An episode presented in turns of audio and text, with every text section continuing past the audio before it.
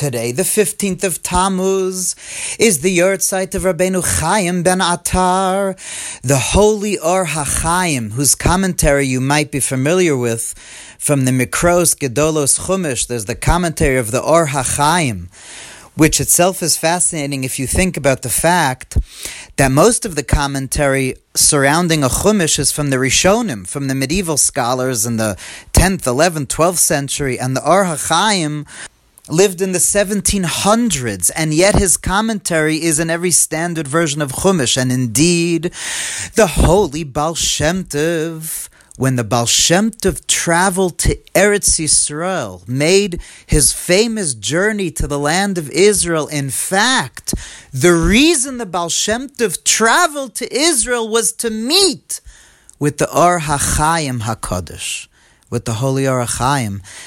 And the Baal Shem Tov very much believed that if the two of them would have met, they would have brought Mashiach. Unfortunately, the Baal Shem Tov was shipwrecked and went through a tremendous journey and had a miracle, as we celebrate always the last day of Pesach. But the Or HaChaim was a tzaddik on a completely different level. Which you'll hear and understand when you hear the story that I want to share with you, that the Lubavitcher Rebbe of our generation shared 70 years ago in 1950 in the month of Tammuz, the month that we're in. Of course, we know that Tammuz, this month of Tammuz in the Torah literature, is always known as the warmest month. In the language of Chazal, Tekufas Tammuz.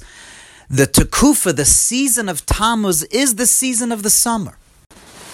And of course we know, what is it that distinguishes the summer? The Tekufa of Tammuz, the Tekufa, the season of the summer, is the hottest season. Now we know in the world, when we speak about hotness, it being hot, chamimus, hotness, unfortunately, in the side of the opposite of holiness, has a lot of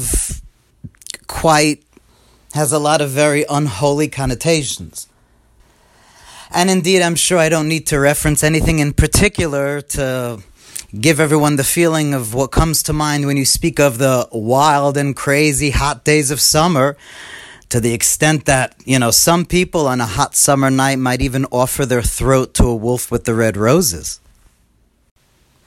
And the reason, of course, that the hotness, the heat of summer has historically brought about so many seemingly negative, impure things is because heat and life, chamimus and chayim, are connected. Hashem, Aleikecha Esh, Oichlehu, God is likened to a burning fire. Fire and life and vitality are connected. Death is coldness. Life, vitality, and hence the source of life, which is, of course, reproduction, procreation, is always going to be connected with heat and hotness, because that is what produces life and vitality. And so the Lubavitcher Rebbe said, of course, therefore we understand that, like everything in Torah, there's always Bechira Chafshis, this free choice. And it's always those things that could bring about the worst impurity that could also bring about the greatest levels of holiness. It's dafka, the heat. As all the books of Musar and Chassidus explain, that dafka, heat, serving Hashem with a warmkeit, with warmness, with a warmth, with alacrity, with vitality, lebedekite, with life, with warmness, that's what brings us close to Hashem, like the Baal Shem Tov and all of his students indeed taught. To the extent I heard from my Rebbe, Rav Weinberger, that Reb Aaron Karliner used to say, Reb Aaron Karliner, that was from that generation of Hasidim that weren't afraid to say the ultimate truth, that any day he would take a Jew who's drunk in a bar singing love songs with passion, he'd prefer that Jew any day over a Jew sitting dead and cold over a Gemara. Because at least the one that's passionate is alive, and you could just redirect the heat. You could redirect the excitement. And the Lubavitcher Rebbe said that indeed, because of Bechira, God made the heat of the summer in such a way that one could use it to allow oneself be burned up with improper things or to be burned up with love of Hashem. This is the time of year, this heat of the summer, that one could transform into being burned up with love of Hashem. And just to show the extent of how much that's possible, the Lubavitcher Rebbe told a story about the holy Or HaChaim. That one time, Reb Chaim ben Atar, who, like I said, was from Morocco, was traveling in a caravan in the desert. In those days, when you had to travel in the desert, you couldn't travel by yourself. It was dangerous. I mean, there had to be food, there had to be water, protection from the elements. So to travel in the desert, you needed a caravan of other people. And so the Or HaChaim was traveling in the desert, and he was in a caravan. All of a sudden, Shabbos came, and the rest of the caravan didn't want to wait for him. Now, obviously, halachically, there'd be different haterim because it's pikuach nefesh. It's dangerous to stay in a desert by oneself. But the Or HaChaim was a tzaddik on that level that he did not want to profane the Shabbos even to save his own life. And so he stayed by himself in the desert. And all of a sudden, a lion came upon him. Imagine, he was by himself Shabbos in the desert with absolutely no one, and a lion started approaching him. I don't know what you would do, but I'll tell you what the Or HaChaim did. The Or HaChaim showed the lion his bris mila. He just showed the lion his bris mila.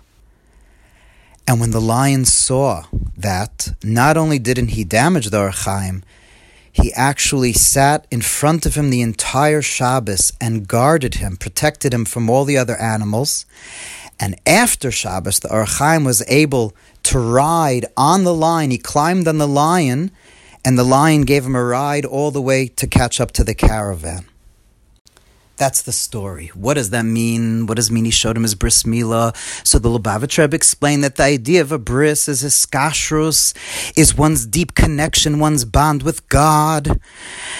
And when one has a connection with God, one has tselem elokim, one has the real image of God. As we know, a real man was created in the image of God. Men and women were created in the image of God. And when a person fully instantiates in their body what their soul is, then their hiskashrus, their connection with Hashem, is fully felt by animals in the body. In the body, and especially for a man, in that place of kesher, of bris. And so the Rebbe says that you see that dafka from that part of the body that's connected to heat, that could so much be a source of improper things. If we're able somehow to harness the heat and the power of Ahavas Hashem, of love of God, to the extent that we could allow ourselves to use the heat that we have that's naturally shining in this world and transform it into a way to get us even closer to Hashem. As the Rebbe Maharash explained, that Shmiras HaBris actually means in a deeper way that the bris protects you, like we see with the story of the Or HaChaim, that your kesher, your connection with Hashem, the more one is able to transform their heat and their love and their passion to heat and love and passion for God, that bris, that kesher, that connection becomes part of our actual body. And that literally protects us from all negativity. And as the Rebbe concluded, that since in our generation, it's now 70 years after the previous Rebbe, the Rebbe Rayatz, passed away, and his birthday was, and the day of his redemption was in the month of Tammuz, that gives special power for our generation that we could all love God to the extent that God will become our flesh.